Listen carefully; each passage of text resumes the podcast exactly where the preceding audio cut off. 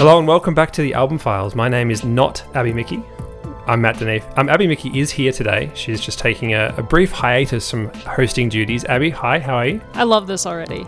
I was going to say, is this weird for you? No, I love it. It's great. We've also got an Ian Trelaw. Ian, hello. Yeah, hi. Is this weird for you? Ah, oh, I mean, it's a little unsettling, but I, I think that we've debated amongst ourselves whether this is the right thing to do, and we're completely split about whether it is. So here we are. So after that strong start, um, yeah, so Abby's album is uh, it's Abby's album this week, so uh, I'm going to be taking the reins and hopefully not steering us off the road.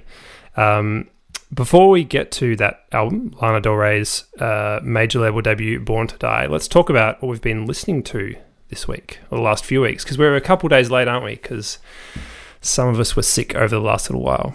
Ian, what have you been listening to? The only person that hasn't been sick, thank you. Uh I have been listening to Danish or maybe Swedish band, I don't know, called Søndag Søndag, which in any language that is not Scandinavian would be Sunday, Sunday. um, so they have a kind of two-person instrumental thing, and they have an album, which is good. I don't know how I came across them. It just sort of popped up on my Spotify recommendations. Um, quite a bit of Tim Hecker over the last sort of two to three week block. And another album, which I'm not going to tell you about now, uh, that I've been listening to a lot, because it's my pick for next uh, next week. So that's the main thing I've been listening to, but it's a, a mystery and will forever remain a mystery for the next forty-five minutes to an hour. This is unprecedented. Normally you decide at the very last minute, don't you? You come with a list of five or six and freak out over the course of the episode before having an existential crisis. Yeah, me and Abby have a very similar method in that respect, although she, she writes them down on a notepad. I just have them in, in the, the little black book of my mind and then panic about it. But hold on a second. Last last episode, you were giving me such a hard time. I feel like that is way more chaotic, just having them in your brain. At least I have some kind of like... I can look at them. They're they're external versus internal is way crazy. It is quite crazy. Although in this case, I'm going to uh, claim that I I'm going to take the moral high ground for this coming week, because I heard a new album for the first time and I was like, this is absolutely something that I want to talk about. And then I've listened to it about ten times since that. Such conviction. That's impressive. Cop that. That's, yeah. I, I don't think that's ever happened before. Straight from my uh, my listening cue into your earbuds. Very exciting. Mm, I'm excited to hear what it is. Abby, what have you been listening to besides Taylor Swift's uh, nineteen eighty-nine reissue? Well, first I want to know if you've listened to nineteen eighty-nine yet. I have. We'll get to that. Oh. Okay. Yeah. Exciting. Yeah. Menacing. Um, a, a very awesome thing happened, and I was able to go see one of my favorite local Colorado bands live um, a few weeks ago, and that was pretty great. They just released a new album that I've been listening to a ton um, that I also don't want to mention because I want to pick it at some point, but that will not be for a while, so should I mention it? What's the band, first of all? The band is Heavy Diamond Ring. And I do believe that I forced you to listen to them whilst in France. And yeah, they're they're phenomenal. They're a Colorado-based band. They just released an album called All Out of Angels. And uh, yeah, uh, they the gig that I went to, they played the album in full, plus a couple of their earlier earlier stuff. Um, and it was really, really great. And then they had another band that came on after that's another like local-ish kind of band called Mama Magnolia. And they were just amazing. They were so good. And I, I've been listening to a bit of their stuff. I think they're better live than their recordings because they just have so much fun with it. Like they have like two people that are um that play like a trombone and trumpet, and then they have like um the guitarist. Like they go back and forth. The two of them have like battles like throughout the whole entire. um whole entire show, so it's way more fun to see in person. Plus they have two drummers, and there's something about a band with two drummers that I just find so fascinating. So whilst I've not I've not been loving their album that they have on streaming platforms, um seeing them live was super cool, and I think there's a little bit of that that I can kind of listen to that and try to picture what I experienced at the gig in my head, because it's pretty rare I get to go to live music, so yeah, I've been listening to that. Plus, I discovered a new band while surfing the internet called The Last Dinner Party. Um, that is British, like seven or six um, British women who I think are maybe still in university. And they've only released like four songs. And they are so good. I sent you guys the one of the music videos that is just wild. And um, got no response per usual. But... Just kidding. Uh, I think their first album is coming out in February, maybe. But um, I've been listening to those four songs that they have out, like, on repeat. They're really good. What sort of genre is it? It's like rock, indie rock. I don't know. It, it's fascinating is what it is. There's a lot of, like, one of the songs, Our Lady of Mercy, that I will throw on our Spotify playlist, in case anyone did not know we have a Spotify playlist with each episode. I'll throw that song on there, and it's it's one of those songs that like is one way, and then all of a sudden it takes like a major turn. And that was the the music video that I sent you guys. I feel like there's a long long list of stuff that you've sent us that we need to listen to. Sorry, I feel bad about that. Yeah. Have you guys listened to the Bleacher song yet? Yes. I think so. Jesus Christ, Ian. It's so good. How have you not listened to it yet? Because I'm, oh, tr- I'm listening to bloody Lana Del Rey. And then I hope that this is... Um, I, I feel like I've been listening to a ton of music lately. I hope this intersects with you, Matt, but the new Jacob Collier song with uh, Shawn Mendes and Stormzy I actually haven't, is really good. I actually haven't listened to that yet. Um, oh, it's so good. I need to do that. He's just finished his the, the fourth part in his um, Jesse series of albums. He did a yeah four album series basically that he was supposed to do one every year for four years, and this last one's taken him three years to do. And based on how ambitious he is, I think it's going to be ridiculously over the top. But there's been some cool moments that have come out from it already, and I'm really excited to hear that. Um, Yeah, he seems to pull in some pretty talented people into his orbit, and uh, yeah, I'm keen to check out this track for sure. What sort of vibe is it? Because he's, he's sort of straddling a whole bunch of different things these days. Man, there's a lot of vibe. There's a ton of vibe. And I think that like Shawn and Stormzy both bring their own vibe to it as well, because mm. there's like some gospel-y feeling to it, but then like obviously like some hip-hop-y feeling, and then whatever Shawn Mendes is, he's just pop, I guess you would say, but like his kind of... Rom- romancy type sound. Mm. Yeah, it's it's really fascinating. I mean, I basically just listened to it on repeat for like four hours when it came out. Got some stuff to listen to. That's great. What about you? Yeah, well, I no. I did listen to the nineteen eighty-nine reissue. Um, I didn't really enjoy it, to be honest. I mm. yeah, I don't know. It's never been my favorite album of hers. And there are some good songs on there, obviously, but it just doesn't really grab me like the others for some reason. Uh, and there was not really much here that had me wanting to come back. I think I listened to it once and was kind of happy with that. And that was enough for me. Some of the bonus tracks are okay. Is It Over Now is is good. I think the strongest of those From the Vault tracks. I know you're a big fan of it, and uh, the TikTok craze that's kind of emerged from it, but... Uh, as Abby mimes on camera. Um, so that song is good and makes me want to lis- listen to more Bleachers stuff. Because uh, I think as we talked about last time, it's very Bleachers adjacent. But yeah, I don't know. Just, I don't know if it's that kind of Taylor Swift fatigue thing that Ian mentioned a few episodes back, or or if it's just the fact that this wasn't my favourite album and it didn't do enough to make me want to listen to it much more. I don't know. Sorry to disappoint you. Interesting. We're we're so very sad. Disappointed about it. I'm open to um to being convinced that I need to listen to it again if there are particular things I should listen out for, or that I've misinterpreted or whatever. Or just, I don't know. I think the bonus tracks on um, Speak Now is the most recent one, right? That reissue? Mm-hmm. Yeah. I think the bonus tracks on that were better. I enjoyed those more. Definitely the ones from Red I enjoyed more. Um...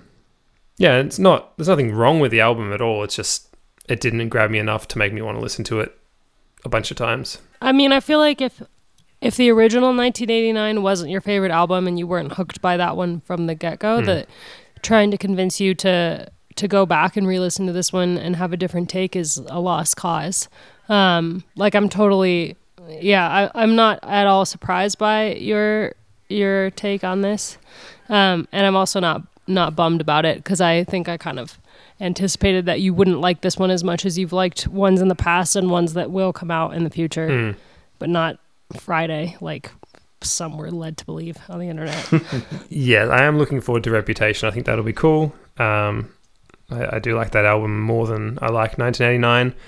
I think if I go back and listen to the nineteen eighty-nine reissue, I'll probably just listen to the bonus tracks and try and spend some more time with those and get a feel for them. I just didn't feel like the the re-records did much for me here, but that's that's fine. It's not really for me.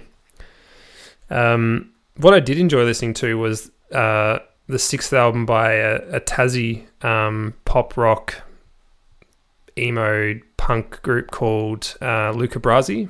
I don't know if you've come across them at all, Ian, but no. They're kind of in that the whole Triple J sphere. Big um, Triple J played them a lot, but yeah, they're just just really good. Really, uh, in some ways, kind of straight up and down pop punk rock kind of stuff, but just really good and really reminiscent of a couple of um, Melbourne bands that I really like. Um, Series and Slowly Slowly have that kind of similar emo or post-emo kind of feel to them, and I don't know, got a bit of a soft spot for Aussie emo, um, so really enjoy that. The album's called The World Don't Owe You Anything. Um, yeah, Luca Brasi out of Tassie, they're, they're really cool. And I think I sent this to you guys, but the new Dua Lipa song, Houdini, I quite like that. Um, I this know, interests Ian, me a- because you you have not been into Dua Lipa previously. Yeah, I think I think she's always just been fine to me, but I think this one kind of grabbed me for some reason. I, I wonder if it's because it's maybe a little darker or something. It's got a bit of a darker vibe to it than some of her other stuff. But also the way it ends is really compelling. It's got this fascinating middle eight section with this different melody that then her and her producers have cleverly then overlaid the the chorus vocal over this different section, which has the effect of reharmonizing the chorus in a really interesting way. And that caught my ear and, and made me want to listen to it again. And she did a really interesting interview that's on YouTube uh, for the Rolling Stone uh, YouTube channel, where she's talking about the process of making this track and um, how she made the album, and the fact that she wrote ninety-seven songs for this album or something that's coming up, which is an obscene amount of songs. Wow. Um, and yeah, I always enjoy listening to how people create their music, and I think that made me more interested in in listening to the song again and then being more excited for when the album comes out. So there's a there's a really good uh, Song Exploder. I don't know if you know Song Exploder podcast. There's a Song yeah. Exploder podcast episode with her from um, oh. a song on her last album, which is her sort of deconstructing how that was put together. I don't know if you've heard that, but I have. Yeah, it's very good. Yeah, yeah. I I think that when you see. When you listen to that podcast or you see her Tiny Desk concert, ding, ding, ding, ding, ding, um, you kind of get a, a deeper appreciation for how her music is a little bit more than just like glossy stuff. Yeah, that's a really good point. I think on the surface, it is that very glossy, very manufactured, very plasticky pop in, in a lot of ways. But then, yeah, her, I really like her vibe, and I really like her approach to songwriting and the way she's able to articulate why she makes the choices she does and what it all means to her, mm. and the way she's able to convey her life experience through music. And I think that's really cool that it can elevate uh, the music beyond something that's just, you know, something you listen to for three minutes or whatever. And mm. we'll kind of touch on that a bit as we go through um, Born to Die as well, because there's a couple of points that remind me of, of that kind of thing. But on that note, Abby, do you want to tell us why you chose Lana Del Rey's album Born to Die for us to listen to over the f- past few weeks? I would love to. I want to start with talking a bit about Lana Del Rey herself. Um, her name is actually Elizabeth Woolridge Grant, and she grew up in New York City. She, at a very young age, she had um, problems with alcohol, like fourteen, fifteen, and they sent her away to boarding school to try to like rehab her.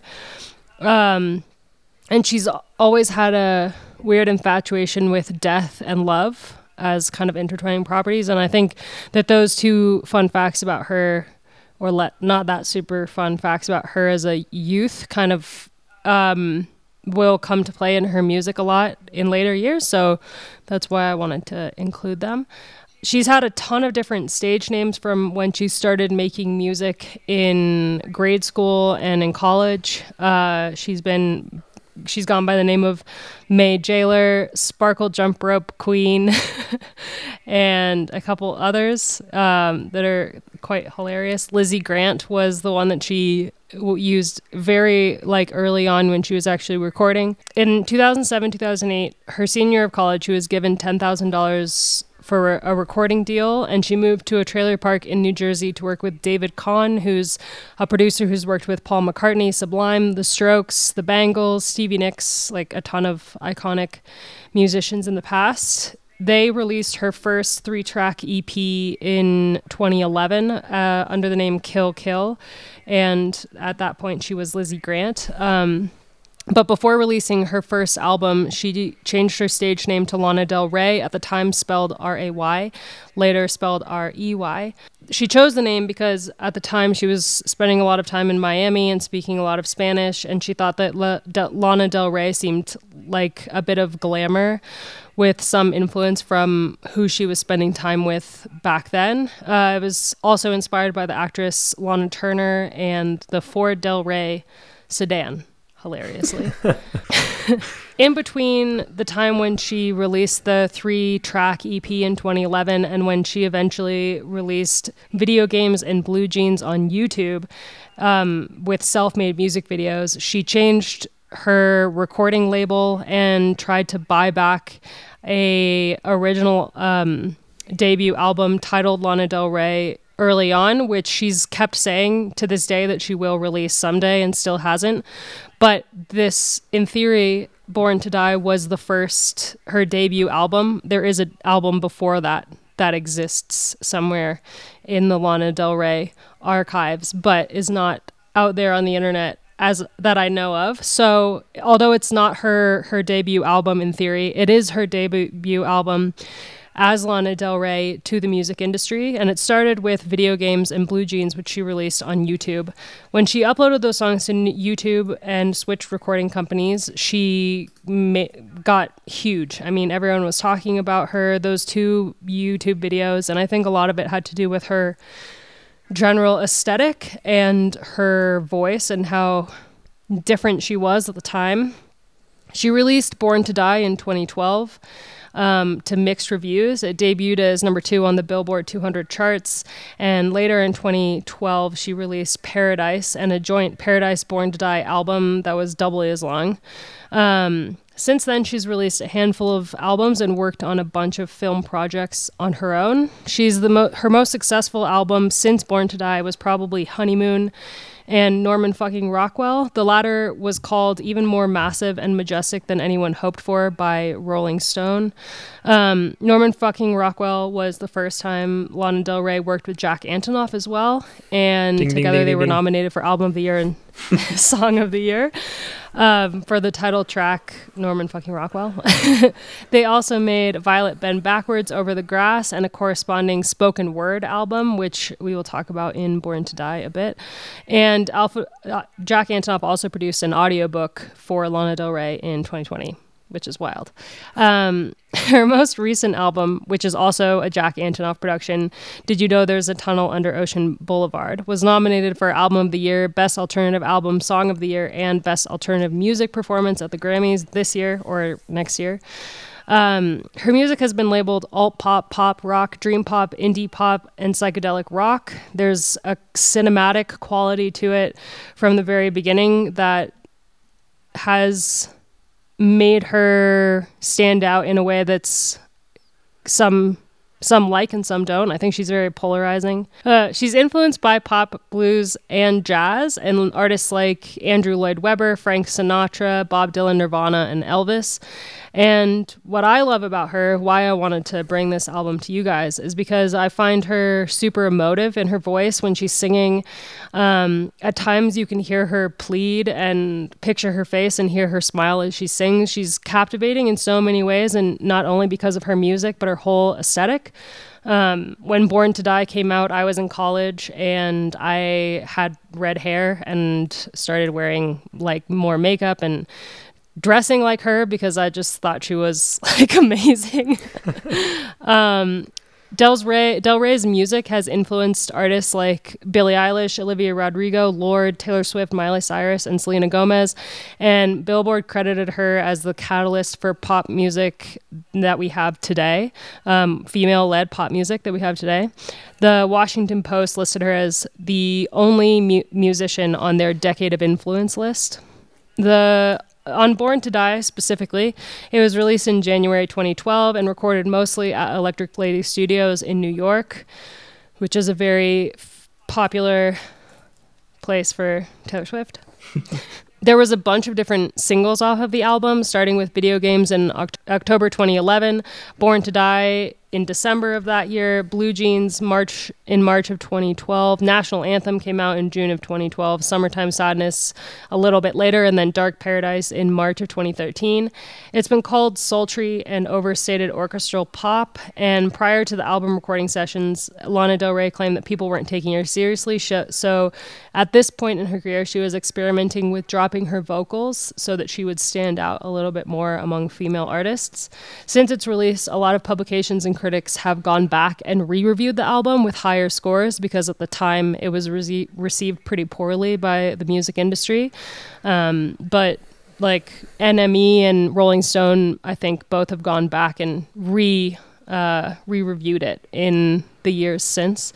Um, At the end of the decade, it was named on a ton of decade-end lists and best album of the decade. Uh, so I think all, all of that is why I wanted to bring this album to you guys, because for me, it was an album that I was just, I couldn't get enough of at the time it came out. And I think every time I go back to it, there's some hits and misses, but overall, it brings me back to a time in my life that I never want to forget. And so I love that about this album.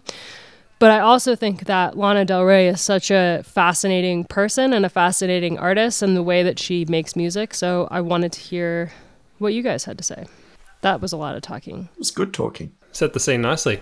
Ian, why don't I, you kick us off? I First of all, I, I love the idea of a Abby Mickey Lana Del Rey era. You're going to need to see some photos of that. That's a, That sounds wonderful. There's a lot, actually.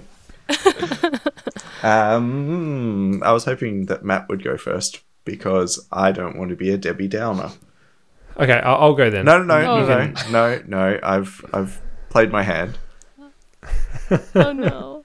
I so in, in two thousand eleven, when Lana Del Rey was becoming a known property, I was trying really hard to be a music journalist, and it was before I was writing about bikes, and I had a shitty little blog that nobody ever read, but.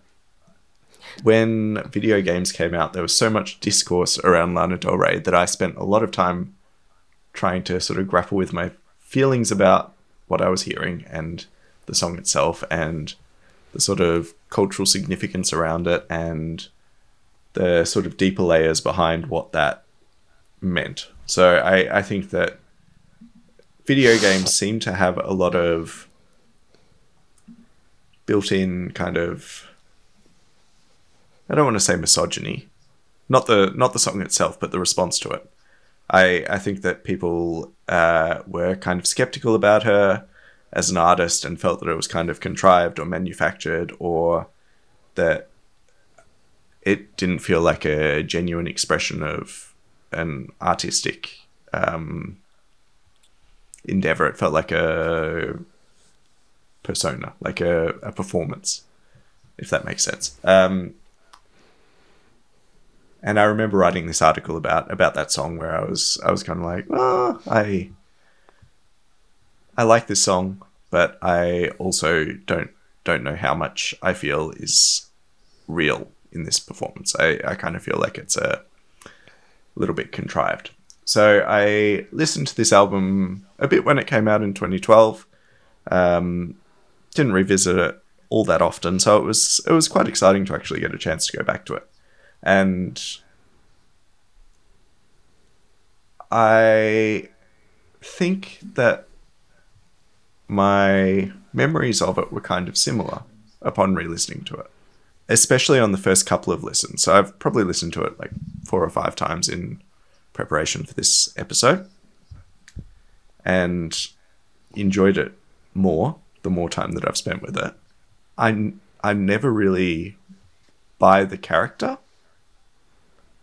if that makes mm. sense. I, I think that it is a little bit of a performance, and I think it's a good performance. And I think that in the way that, you know, actors perform a role and they may not fully inhabit it, but you're like, oh, that that's a pleasant enough representation of, of what this is. But I think that it's so sort of steeped in that, in a particular historical era. It's very kind of nineteen fifties, nineteen sixties, um, torch song kind of aesthetic. Um, even the appearances around it, the music videos, from what I remember of the music videos, the gender uh, dynamics and things like that. It's kind of set in this different time, which feels kind of uncomfortable and kind of uh, unfamiliar, and doesn't feel like it's a genuine reflection of the person that's creating the art. It's it feels like it's a performance, which isn't necessarily a bad thing. And I think that there are lots of lots of bands and lots of musicians that do that kind of thing. But the real sort of, I don't want to say death knell, because it, I, I don't hate this album. Like I, I I think that this is a fine album, and I, I enjoy parts of it quite a lot, actually. And found myself wanting to come back and listen to it again the closer we got to recording this. But I really fucking hate some of the production choices. Um, like... so much, and I really hated them at the time, and coming back to them now I'm just like, oh my god, like twelve years like ago what? I'm I, I was right. Like I I believe that I my my ears back then, when I was like twenty twenty, I don't know what is time something twenty something, and then my ears now feel the same way, that I'm just like, oh, there are some things here that really, really, really grate me. Um, and I think it would be much... Some examples. All of the yeah. sort of hip-hop, uh, sort of like sampled kind of, hey, uh, things, which are all over like pretty much every single song. And Video Games, which to me is one of the best album, best songs on the album, stands out because it's just this pristine kind of expression of it with these kind of harp bits in the background, and it, it is a moment of tranquility between the hey, hey, hey, hey kind of stuff in the background. And it does it does sort of change depending on listening environment. When I was listening to it in headphones, um, it sounds a lot more obtrusive. When I was listening to it in the car, not so bad. I was listening to it in the car today, uh, driving to the shops with me and my three-year-old in the background, and we were listening to, I think I was up to National Anthem, um, and I put that on, and she's like, what's this? And she was really excited by it. And I was like, yeah, I'm listening to this through my three-year-old's ears, and it's got these kind of strings that sound like they're from that song, The Bittersweet Symphony by The Verve, and it uh, it has this great bridge, and the the way it's kind of mixed for in the car, you can't hear somebody shouting at you. um, so I maybe it's just the listening environment that I was in, but I still found some of the production choices really distracting, and I think that that's to the detriment of the songs themselves. I don't I don't know whether it's a, you know, when you listen back to, I don't know, like Linkin Park or something like that, and there's like that record scratch sound, like a um. Can you do that again? Come on. I'm really, I, I knew exactly what you were talking about, but I'm just so glad that you illustrated it. Well, I've also done the, yeah. hey, hey. Um, but those kind of production things that you listen to now and you're like, oh, that dates it to this era. And I don't know if that particular production choice dates it to a particular era here, but I listen to it and I'm like, oh, this is not something that I like, and it's not something that I'm uh, that I hear these days, at least in the music that I listen to. It's interesting that that stuff was so prominent for you. I like I'm very aware of it when I was listening to it, but that kind of the background shouts and all the samples and stuff would just faded so far into the background for me. I think the only point where I really noticed it was on the, I think it's the opening track. It's like the end section where there's a whole bunch of stuff layered on top of each other that gets really messy and gross, but mm. the rest of it didn't bother me nearly as much. It's interesting to me that that stood out so much for you. Yeah, I, I don't know why it is. Maybe it's like the repetition, or maybe it's the contrast, because like on that opening track, it's got these gorgeous kind of sweeping, glamorous strings. It has this real feel of being from a different era, which kind of matches her aesthetic and matches the the kind of vocal stylings. And then that, I think, really grates against that. I, I think that it's kind of like sandpaper to the ears, because it's it doesn't match the... It's kind of like, yeah, it, everything feels kind of smooth, and her vocals feel really smooth and kind of melodic and flowy and floaty and frictionless. Um, and then that comes in and it's just kind of like a thing stabbing you in the side. Yeah, I don't, I don't know what it is. I want to... Um... I want to touch on the like misogyny part that you mentioned in the beginning. Um, the she has gotten into a little bit of trouble early on in her career um, by kind of fem- feminist people for being anti-feminist and kind of setting the music industry back in the aesthetic that she pushes and the the nineteen fifties vibes. Um, and she's said in interviews that she obviously wasn't alive in the nineteen fifties, but she's always been obsessed with that time period. Um, but ever since she kind of got called out for that in her music and in her music videos, um, especially the album that came after this one, um, Ride. I don't, I think it's called Ride, but the, one of the songs is Ride, and it's like a ten minute long music video. And it's fascinating as a piece of content. Um, and since then, she's leaned really heavily into being, um, sh- she's like been really supportive of like the Me Too movement, for example, when that was going on. And she's given a lot of money to charities that support women who are in abusive relationships and stuff. So she, she's done a lot, um, for charities and like philanthropy and stuff since she got called out for for the misogynistic undertones of her work, early work. Yeah, I mean, it, it is kind of troubling to me in some ways, because it, it does sort of aestheticize and idealize this kind of disempowered woman in a relationship, and uh, a lot of the lyrics are about her being drawn to quote-unquote bad men, and um be you should watch the Ride music video. Yeah, because it is wild. Yeah.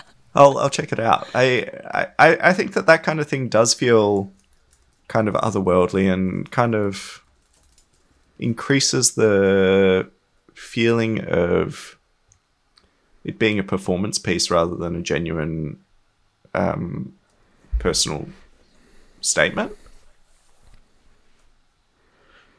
And I th- yeah I, I think there's something about that that grates with me, as much as I I find that I find her a very interesting artist, and I find her influence very interesting, and her aesthetic interesting, and um yeah I I'm very curious by Lana, curious about Lana Del Rey without uh, being able to say that I particularly enjoy her music. Although, listening to this, I enjoyed it more than I was expecting to. I mean, I agree about some of the the choices made. Like, for the opening track, for example, you come in and it's like an orchestra and it's beautiful. And the first lyrics are like, why? Who, me? And it's like, why does that have to be there? Because you just go straight into the Feet Don't Feel Me Now in her like low sultry voice, and it would be beautiful. And then I don't know why they've slapped like two, three words before that had to start, mm. because it just could do without. And I mean, like, National Anthem is one of the most iconic songs from this album, and the music video in particular. I don't know why I was so obsessed with it back in twenty twelve, because like now I listen to National Anthem and it's still one of my favorite songs in like the music of it, but like the lyrics are dumb. The lyrics are really dumb. Um, and I think Uh, the whole like the the whole music video with A$AP Rocky as J F K and Del Rey as like a Marilyn Monroe slash like Jackie Kennedy characters. I don't know, just an interesting choice. Um, I really liked but, it. I thought and it was spoke, really good. Yeah, I mean, I don't I don't hate it. Like, I really loved it when it came out, but I still think that that song is there's so much. It was so much better in my mind than when I. The, I feel like the more I listened to it, the more it grated on me, because I was like, these lyrics are really stupid, um, and like they are really like th- the patriarchy. Like, come on, um, like there are definitely songs that I that I. now upon listening that I were I was just like, God, this this is terrible. Like, Off to the Races, I feel like there's some fascinating choices made on that song. Um, I really dislike it, but there are still moments on it when I'm like, hey, this is pretty cool. Like when she says um, says it feels like heaven to him, and his, her voice drops like several octaves, and it's like just a fascinating listen. And I feel like for that one specifically, like you can hear a lot of Reputation in that song. Like, mm. I think that Lana Del Rey's influence on Taylor's rep- Taylor Swift's Reputation is you can really hear it in some of the songs on this album. Um, and then the end of Off to the Races, the orchestra bit at the end is great, but the whole beginning of that song is just, I could really do without. The, the end of that song is absolutely beautiful, and the her vocal line at the end, like wordless vocal, where it's just like this higher register, that is uh, one of my favorite moments. It's like the, the best minute on the album, I think. Um, yeah. Interesting. I, I think that her her vocal... Matt feels differently. I'm, I'm really interested to hear what Matt thinks now. But I, whilst we're on the topic, because we won't come back to it, I'm, I, I just want to get in that you talked about her sort of vocal performance, and I think that there is this real interesting sort of split persona to her vocal performance, where there's this kind of mm-hmm. sultry lower register, and then this um kind of like breathy, coquettish upper register, where it's kind of like trying to sound really sweet or cute or or things like that, kind of uh Marilyn Monroe, Mister President, Happy Birthday kind of vibe. And I think that part of that is probably a performance and aesthetic choice, um but it does add an interesting dynamic to her, her vocal performance, and Off to the Races in particular is is the song that best kind of typifies that. Do you like? I mean, she said she said in an interview. Sorry, Matt. Go for it. On the vocal, I was like, Matt's gonna lead, and I'm not gonna inter- uh, interrupt him as much. Um, She's she recently did an interview actually where she talked about recording Snow on the Beach on Taylor Swift's Midnight's album, and she said uh, in that interview that she has this ability to just mimic the people that she's around. Like her her vocal performance on this album, like I, I get that she wanted to stand out by having a lower voice, and I think that she did, in a way it did make her more appealing, or at least like fascinating to the music industry and people at the time when this album came out. Um, so I think that she the that she did that is probably one of the reasons we're talking about her right now, and that she made it in the way that she did. But she's an incredible singer. Like she she said in this interview that I was watching it, I think last week. I think it's it's in her it's all for her Grammy push, um, because she's nominated for all these Grammys for the next Grammys. But she the the original version of Snow on the Beach where no one could hear her, she's singing through the entire thing. Like, she's under Taylor Swift's vocals for the entire song. And you just, like, she's so good that you just can't pick her out unless you're really listening for it. Because people after that came out demanded more Lana Del Rey, so Taylor released Snow on the Beach with more Lana Del Rey, featuring more Lana Del Rey. And in that one, she has a full verse, but like without Taylor singing at the same time. But in the original song, she said, oh, no, no, I'm singing through the whole thing. I just have this ability to like do e- literally anything with my voice, sing at any any octave, and she can just nail it, which is really, really impressive. She's a chameleon. But who is she? Like, she's just a she's just like a character. She's just like doing a different series of roles. Mm. Yeah, but I don't have any problem with that. Like, if you look at, like, I don't know, Elton John, like He he's playing a character. Fucking Matty Healy is always playing a character on stage, and that's not who he is in real life. And Taylor Swift is the same. Like, you think she wears glittery bodysuits in real life? No, she has the best street style of anyone I've ever seen in real life. Like, super awesome street style. She's not wearing all that glitter and Louis Vuittons out there on the street. Like, she Lana Del Rey's whole persona is just maybe maybe it's too much, or maybe it's too overpowering, or maybe it's too far from the truth. But I, I don't see any problem with that, because there's so many artists that do that. Yeah, I Which think it's I guess... something... It didn't bother me anywhere near as much as it bothers you either, Ian. I, I think... um, which we can get to in a sec, but I, this is something I think you've mentioned in a previous episode. I'm trying to remember which artist it was that you felt like they were putting on an act, and it, it seems like that's something that, that you pick up more strongly than we do. I wonder what it is. Is it, yeah, why does it, why did you come away with that feeling, do you think, from this? Was there something in particular that made you feel that way? Uh, yeah, I don't know. Ian just, Ian's a fan of authenticity. Yeah, which is great. He just wants everyone to be their authentic selves. I, I think that authenticity is important to me, though, because I, mm. I, I do think that if something doesn't ring true, then it, it sort of undermines the... not the integrity, but the emotional connection of the music. Like, if, if somebody is not connecting with you authentically, emotionally, then you can't as easily can connect back with them. But what is it that makes you feel like she's not being authentic in this? Uh, is it the fact that she jumps all over the place into multiple different um, characters, I guess you'd say, or is there something else to it? I don't think you're wrong, by the way. I'm just I'm just curious.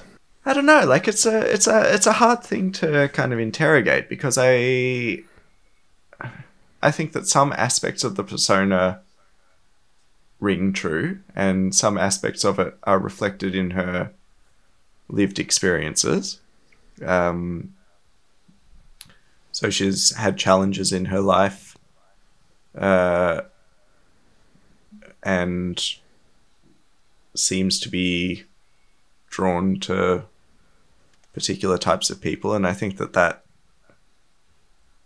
makes this feel more authentic, maybe. But I, I, I don't know. I, yeah, I don't know what maybe it is. it's maybe it's wrong for me to interrogate that. And I think if you're feeling it based on what you're hearing, then that's that's completely valid. And I, I I'm not meaning to challenge that. I'm just curious I, if there's a particular part of it that makes it feel inauthentic to you. I mean, the lyrical choices, to a particular yeah. extent, don't feel like it's something that could happen with somebody that's born in, like, nineteen eighty-five. Like, it it feels like, okay, you're wearing the costume of somebody that was born in the nineteen forties. And it it just kind of has, like, a... Um, you know, those people that wear those... dresses, and the guys wear their white t-shirts and they drive around in their Cadillacs and stuff, and it's just like, okay, you're not you're not I in, mean there's a reason that Greece. When they made the Great Gatsby film, they picked her to sing the like the movie's song.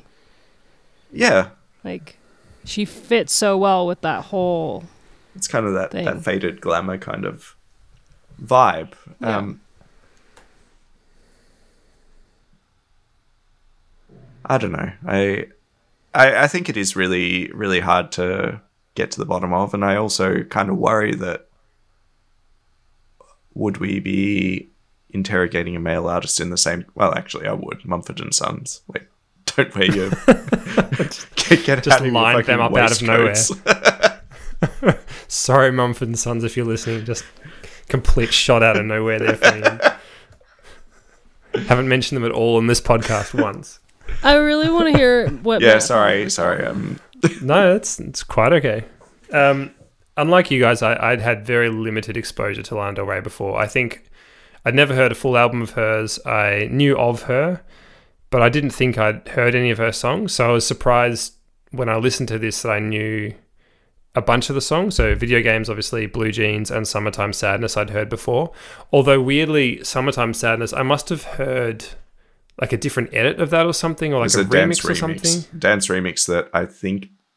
might have won like the Triple J Hottest one hundred or done very well a year or two after this album came okay. out. Okay. That explains it, because this version was very different and I found it quite jarring the way that the chorus goes from like half time to double time in the middle of it, which was not what I was used to and caught me off guard every single time. And I think that was just a product of not being used to it in that particular song. But anyway, I was more familiar with this stuff than I than I was expecting to, which was, yeah, a nice surprise. Um, we've talked a lot about the aesthetic of the album, and I think that, uh, yeah, it really feels like there's a strong vibe to this album that I really wasn't expecting. And I think it there was a, the catalyst for me was watching the National Anthem video that you sent through, Abby, because I hadn't seen that until you sent it through. And I think that just really put into context her aesthetic and the vibe she was going for with the music. And it kind of gave this album a different tone to what it had before. Um, I really liked the video. I thought it was really fun. And uh, it actually made me appreciate that song quite a lot more. Um, we've talked often on this podcast about the importance of opening songs. And I think... Um, the way that the title track opens with that string section, we've already talked about it before, Abby, but that it's such a good start. And I, you know, you mentioned how there's those three words that kind of get in the way of that, and then the int- at the start of the song. And I had a similar note, just that it felt like that nice orchestral start just was too short. It just felt like it was there, then it was gone, and then you do have a strings backing for a lot of the track, but it just didn't feel anywhere near as exciting as the start of it did. So that was kind of a disappointment, but also a strong track overall to start things off with. Um, I quite like her low vocal delivery. I, I found that quite interesting and quite different, and I'm sure it really did set her apart at the time. I don't have any of that context like you guys do to, to know where that fits, but I quite enjoyed that.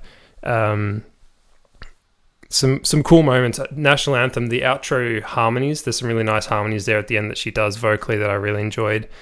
The There's a bridge on Radio which has a really cool ascending section on that that I really liked. It's a really strong moment. We haven't talked about Carmen at all. What did you guys think of that song? I found it quite grating, and I found her vocals quite pitchy at times in a strange kind of way, given how auto-tuned she is on the next track. Kind of gives me the ick in uh, in a yeah. way, because it's uh I think one of the more problematic from like a gender roles perspective, because it's basically mm-hmm. the story of an underage prostitute uh sorry sex worker, um and it feels uncomfortable to listen to.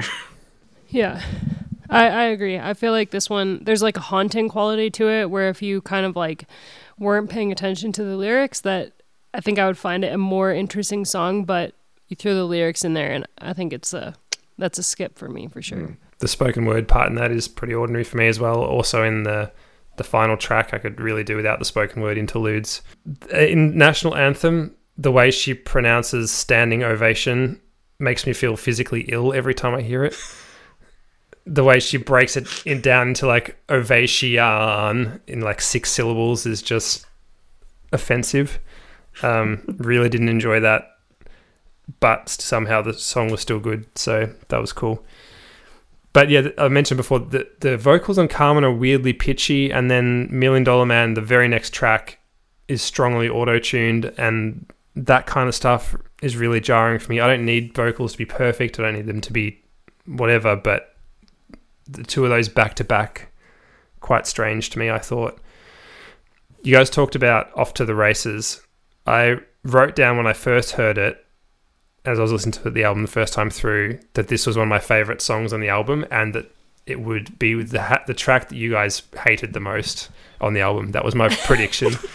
um, I do think it's icky to listen to, and the fact that it's got uh, a line from Lolita in it as well is like also kind of gross, but um, I I really like the track. I really like the swagger she has in it, the kind of um, the jaunty rhythm to it. It's kind of off-kilter and queasy at times, and there's a really nice uh, counterpoint to the really kind of beautiful melancholy that she has throughout the rest of the album, and the strings outro you guys mentioned as well. But I really, really like that track, and I was sure you guys would hate it, so I, I'm glad to hear that I was right on that.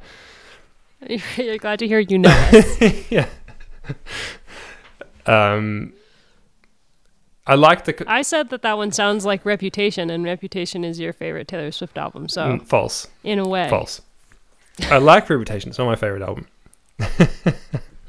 Maybe the reissue will, will, will knock it above uh, uh, Folklore. I have more, zero hope for no, that. No, it's not going to happen. Yeah. Um, I think, yeah, Off to the Races was one of my favorites. Video Games is just a banger. So good. National Anthem I really liked. Um... This is What Makes Us Girls is pretty strong as well, I think, as a closer to the album. I think that wraps things up quite nicely.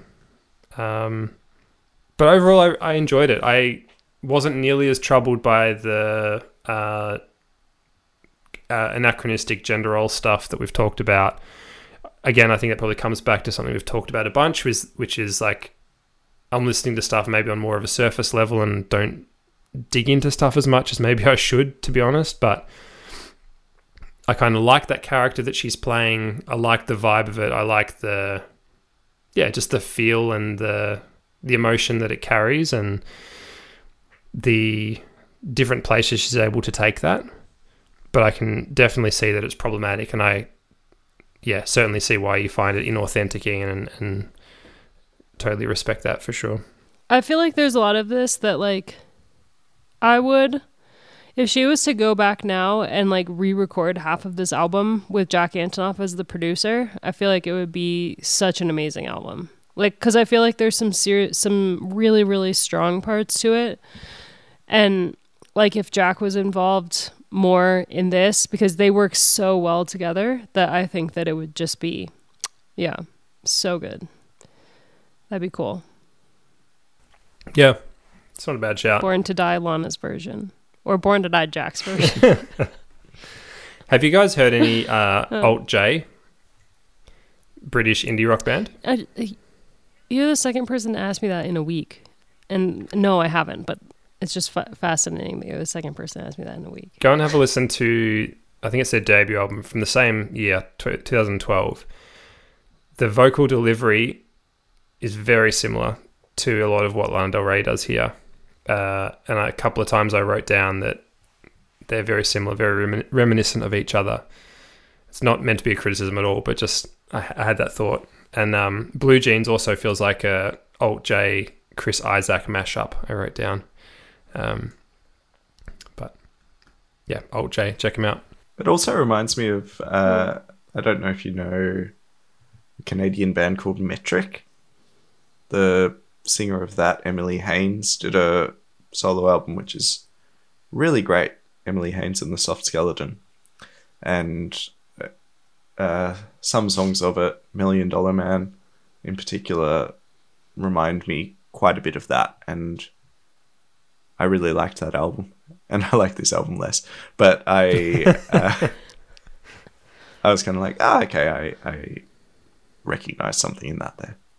Abby, I'm curious if you watched much of um, live stuff from Lana Del Rey around this time, because I went back and watched a bunch of like Saturday Night Live stuff and some stuff from Glastonbury, and found that it made me enjoy this album less. Like her vocals were quite weak. Her live performances at this time were quite bad. Um, Saturday Night Live in particular, she got just torn to sh- mm. torn to shreds for that one. Um, and rightfully so, I think, when you go back and watch it. I think that she's...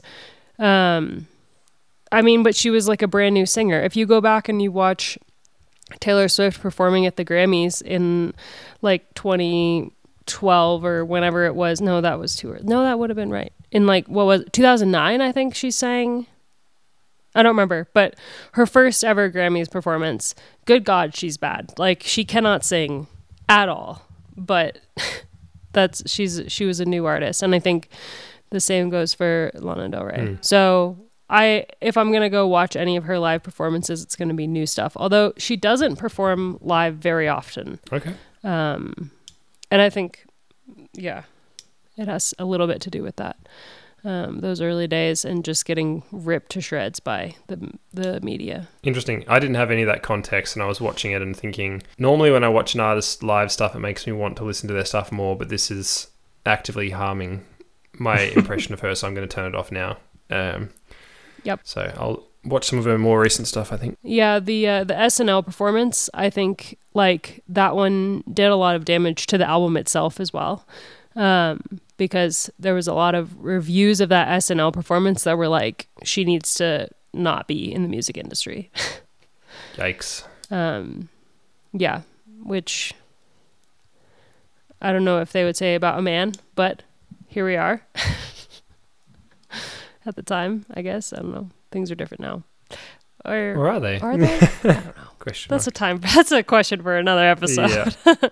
um, I, I want to run through like some of my favorite songs, because I feel like this album has some really strong points and some really just terrible points. Um, Born to Die, I loved, minus a couple little points. Blue Jeans, love it. Video Games, I love it. National Anthem, the lyrics are god awful, but I love that song. Um, Dark Paradise is good, and then This Is What Makes Us Girls is one of my favorite songs of all time. Um, I love that song so much. I'm not a fan of the spoken word stuff, but that song is so good that I just don't care. I think that there's a lot on this album that is fine, like take it or leave it, but I probably wouldn't listen to it. Um, I would probably skip it if I was if I was listening to this like in passing, and that includes Carmen, Million Dollar Man, and Summertime Sadness, actually. I'm not a huge fan of that song, and obviously um, Off to the Races, M- and Diet Mountain Dew. I don't yeah. like that song very much either. Yeah, skip, skip so, that one for sure. Yeah. Yeah. What are your favorites, Ian? Other than um, uh, Off to the Races, obviously. Off to the Races actually has uh, three stars next to it. Wow. Because I, I love the outro. The outro. Uh, Video Games, National Anthem, Dark Paradise, Summertime Sadness, a bit. Um, yeah. Those are the those are the ones for me. Matthew? Yeah, like I said, Off to the Races and Video Games are my favourite, National Anthem as well. But I, I feel like actually a lot of these tracks grew on me as I listened to them. I had a bit of a gap of almost a week between my last listen and the previous listen. And in that time, I had a lot of these songs in my head, and listening to them again was really enjoyable. So I'd say this album grew on me, and uh a lot of the tracks got better as they went along. So like Dark Paradise and Radio, I enjoyed more than I did earlier on, for sure. But if I had to pick my top three, it would be uh, Off to the Races, Video Games, and National Anthem. Probably in that order, I'd say. Shall we score it? Give it a give it a grade? Abby, why don't you kick us off as yeah. the, the nominee or the nominator of this album? Um, I'm going to give it a, a seven out of ten. Um, like, I think it's a really great album. I love coming back to it, but there are definitely moments that just really don't work. I think overall, like, it, if I was rating this album without knowing what kind of influence this has on music that I love now, then I would probably give it a six out of ten or even lower. Um, because having there be only like four songs on an entire album that I'm like, I love these four songs so much, but if you have eight other songs that you just don't really want to listen to, then you can't rate the album that high, right? But if I if I go to kind of the opposite of how I scored um, the Kendrick Lamar album, which was purely on feel, if you look at what this album did for female artists um, in pop, I feel like, yeah, I, I give it a seven out of ten. I'd give it a seven as well. I think it's good, it's solid, it's not amazing, but I was impressed with parts of it and would happily listen to it again, and we'll probably go and listen to more of her stuff as a result. So keen for your recommendations, both of you, on what I should listen to next. Where, where would you guys I go? I think um, Norman fucking Rockwell and Honeymoon are both really good. Like, I, f- I feel like as follow-ups to this, I would skip the album that came after this, although you should watch the Ride music video purely just for, I don't know, just to feel gross, you should watch it. Okay. Um, and then, yeah, Norman fucking Rockwell is quite good. I listened to um, Did You Know There's a Tunnel Under Ocean Boulevard, like when it came out I, I once? Didn't know. And I was kind of like, eh. Tell me more. Is there a tunnel? Funny guy. Tom should just tell jokes back and forth. I feel like it would be a hilarious interaction. But I didn't love it at the time. I feel like I need to go back and listen to it again. Now that it's nominated for a Grammy, there's clearly something in it that I didn't see. Not that the Grammys are like, you know, the pinnacle of music, but still. I I was listening to, um, where, what album is... Ah, Chemtrails Over the Country Club. Hmm. And I was familiar with the cover of the, the title track by um, Hayley Mary, who is the singer of an Australian band called the Jezebels. She did a cover of that song for Triple J, uh, like a version, and it absolutely rips. And I listened to that song last night, and I was like, ah, I, I, I know and like this song, and I... expect that this will be good, and I didn't like it at all. So I, I was I was kind of hoping that there'd be a little bit more edge and sort of grit to to some of her stuff, and maybe I need to spend more time listening to more Lana Del Rey, but also I don't know if I want to. Um, but I am also interested. She's not for everyone, though. Yeah, I mean, I'm I'm interested in her. Whenever there, whenever she has a new album or something, then I will absolutely read the reviews, because I'm, I think she's a really fascinating artist, and I think her influence is really interesting, and I like her sound, uh, or kind of what it represents more than the music itself. So anyway, uh, that's a, a long way of saying that it's a five out of ten from me. I just had a really good idea. You know how you wanted to be a music journalist and you had a blog? Yeah. What if we had an accompanying newsletter to go with this podcast? That'd be fun. Wow. Where we reviewed like new music that came out, and like there was like a little bit on our the album of the week and stuff. I don't hate it. I was thinking of doing um, little music reviews on my Twitter, but then I don't know if I should be doing anything on Twitter these days. Uh, no, you shouldn't, probably. Yeah. I don't know. It's just an idea. I, I feel like that would be... We all are writers, after all, in theory. Just bash some words into MailChimp. Yeah. Uh, the less MailChimp in my if, life, the better, I think, to be honest. I'll take, I'll take it. I'll do it. Um, I'll We'll put that forth to the listeners. If if people who listen to this, all like, I don't know, fifty of you, if you're interested in a newsletter, let us know. Yeah. Going out to ten inboxes every I feel like two this weeks. Is a, yeah, I feel like this is a great podcast. Time. I don't know why more people don't listen to it. Anyway, um, yes, that was my idea. Thank you. I like it. I like it. I like Ian, have it. you given have you given a rating lower than five before, Ian? I, don't I think, think actually so. You did for um, Jackson Jackson, right? Oh, in the, the episode that shall not be. I, ho- I hope I gave it lower than five.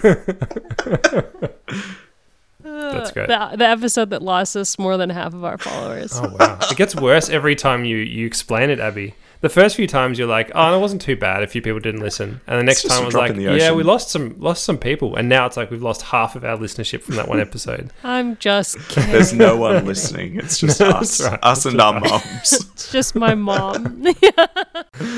uh, Ian, what are we listening to for the next two weeks? The suspense is killing me. Yeah. Okay. So...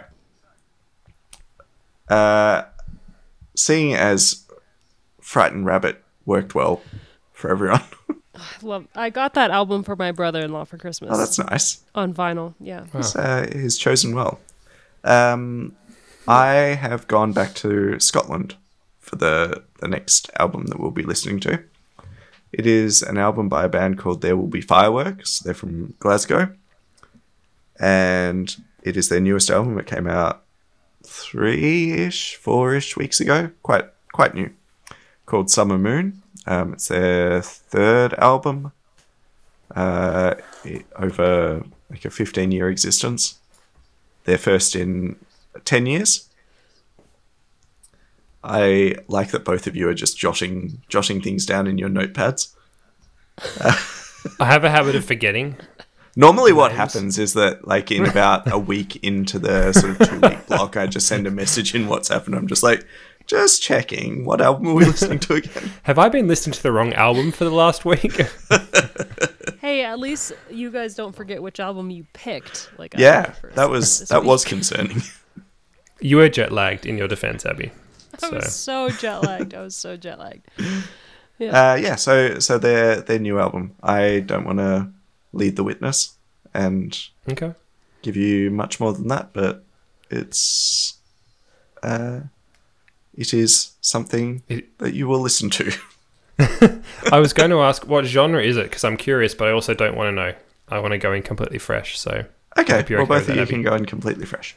I actually forgot to mention in the beginning one other one other bit of music that I've been listening to, because I got to go see another live performance while I was in Montana of a Scottish duo that were fiddle cello combo. Whoa. Oh. And they were phenomenal. They were so good. It was like amazing. Do you remember what they were called? They have a couple albums, and then some of it is like um, some of it is original, and some of it is classic uh, Scottish music. But it's Natalie Hess and Alistair Fraser is the duo, and that's what they call themselves. Um, so I'll I'll throw some of that in the Spotify playlist as well. That's them. Oops, sorry. It's Taylor Swift. That's, that's, well, this is that was Taylor podcast. Swift. We're seeing Abby's phone up close and. Uh, It accidentally switched to a photo of Taylor Swift. Ah, yeah. There she is. There's that girl. And Ian, you're seeing Paramore in a few days. I'm seeing Paramore on Thursday, yes. I'm excited. Great.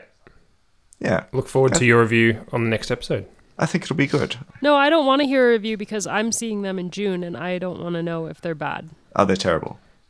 You'll hate it. There's a secret part of me that hopes that like by the time June rolls around, that Taylor Swift puts Griffin as her opener for Dublin. It's possible. It's possible. She's she's hyped her up on Instagram, so she I know she knows that she exists. Could happen. No, it it's not going to happen. She already announced Paramore. A girl can. Dream. Oh, hang on. Paramore is the support in Dublin. Yeah. Oh. And in and in um. Warsaw. Both of the tickets I have. Both of them are Paramore. That is a pretty good mm-hmm. night. I don't have tickets to Taylor Swift, so I'm just going to see Paramore in a tennis centre. But what a tennis centre it is. The, the finest Rod Laver on under the under the sun. On that note, thank you for listening. We'll be back in, what, two weeks to talk about uh, There Will Be Fireworks. Uh, thank you for listening. Listen out for the Spotify playlist that Abby lovingly crafts each episode. And uh, thanks for listening. Catch you soon. Thanks, gang.